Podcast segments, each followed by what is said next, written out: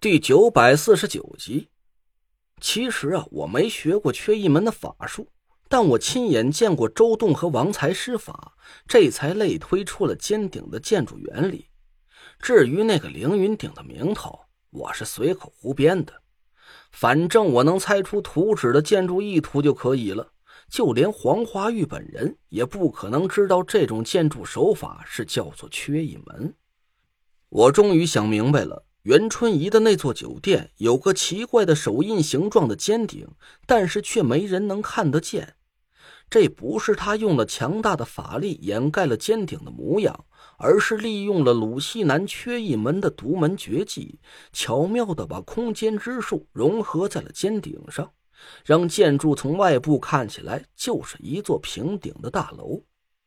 只有在建筑内部的人才知道，在平顶之上。还有一个尖顶的存在，但是我是怎么能看到那个尖顶的？连我自己都搞不明白。我迅速做出了一个判断：除了周栋和王才之外，缺一门一定还留下了其他的法术传人。那个人给袁春怡的酒店设计了图纸，但黄华玉却没有得到那个人的帮助。这是个接近黄华玉的天赐良机，我当然不会错过。至于建筑图纸的改造，我也用不着担心，只要我问问王才，就可以搞明白隐藏着那个尖顶的办法了。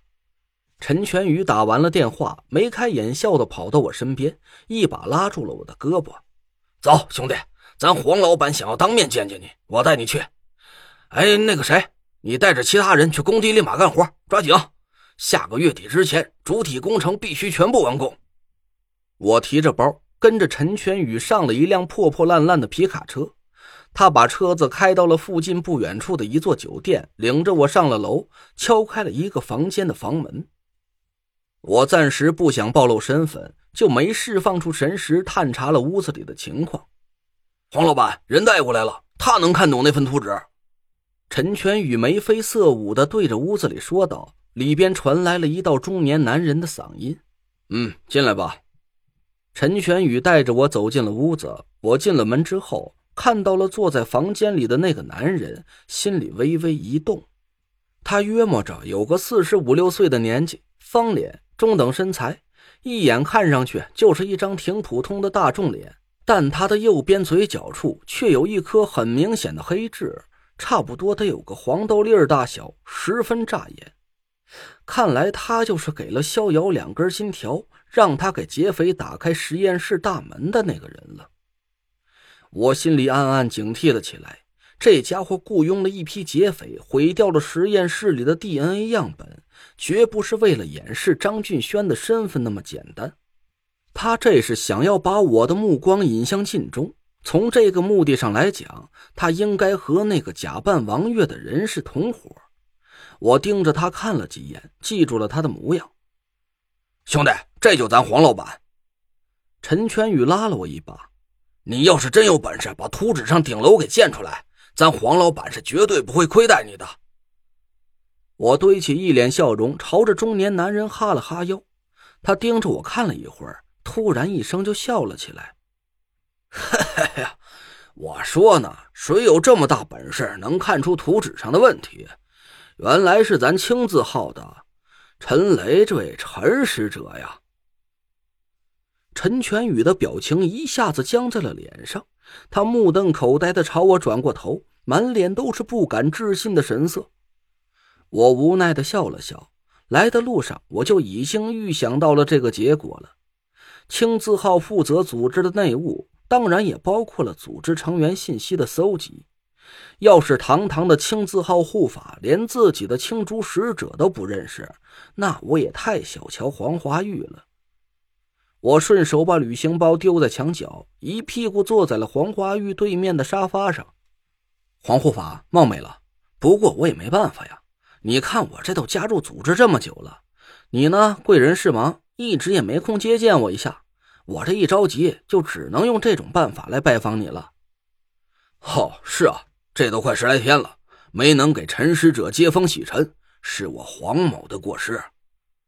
黄华玉淡淡一笑说：“不过呀，黄某无意间得到了一点小道消息，听说陈使者和袁掌柜的推心置腹，相谈甚欢，就差没拜把子了。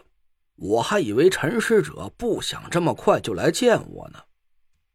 我扯了扯嘴角，点了根烟，翘起二郎腿。黄护法这话让我惶恐了。我端的是谁的碗，吃的是谁的饭，我心里还是有数的。只不过黄护法一直也不给我见面的机会，我想要给你效力，也找不着大门朝什么地方开，不是？至于袁掌柜的嘛，他是我的财神爷，整个组织的经费和薪水都是他负责发的，而且他还是我进组织的介绍人，于情于理我都不敢得罪他，对吧？要是黄护法因为这点小事就挑我的理儿，那度量也忒小了点啊！屋子里的气氛顿时就有点冷。陈全宇情不自禁的往门后退了几步，眼神里满是惊恐。沉默了一会儿，黄华玉突然笑了起来：“哈哈哈哈哎呀，陈使者说的有理，是黄某怠慢了。哎呀，真没想到。”陈使者一见面就给我带来这么大的一份见面礼，我都不知道要怎么感谢你才好了。黄华玉一边说着，一边朝陈全宇招了招手。陈全宇赶紧掏出那几张图纸来，递给了黄华玉。不知道陈使者怎么会对建筑图纸有研究？黄华玉盯着我的脸，我恬不知耻的笑了笑。全中州的人都知道。我以前是田天祥家的上门女婿，我和前妻自己经营过一个房地产公司，小本生意嘛，别管是跑业务还是出图纸，都得亲力亲为，所以对这方面算是多多少少有点了解。黄华玉笑着点点头，指了指手里的图纸，听小陈说，陈使者一眼就看出了图纸有问题，能具体跟我说说这个图纸应该怎么改造吗？我装模作样的沉思了一下，掐灭了烟头。具体的改造方案比较复杂，这可不是一天两天能鼓得出来的。哎，对了，我见过袁掌柜的宜春居，那栋楼也是用的这种建筑手法。当初是谁给袁掌柜的出的图纸，请他来帮帮忙呗。现成的数据总比我自己一点一点琢磨要来得快。黄华玉的脸色变了一下。他半天没说话，脸色一会儿青一会儿白的。我趁机煽风点火，嘴角露出了一丝讥讽：“哟，瞧这意思，袁掌柜的是没打算帮你这忙了。”黄华玉显然是被我勾起了心里的怒火，他平静了一下情绪，对我干笑了几声：“嘿嘿，好在天无绝人之路，有了陈使者鼎力相助。”这点小困难一定能迎刃而解。我淡淡一笑，随手从桌子上拿过了一支红蓝铅笔，在一叠绘图纸上画了起来。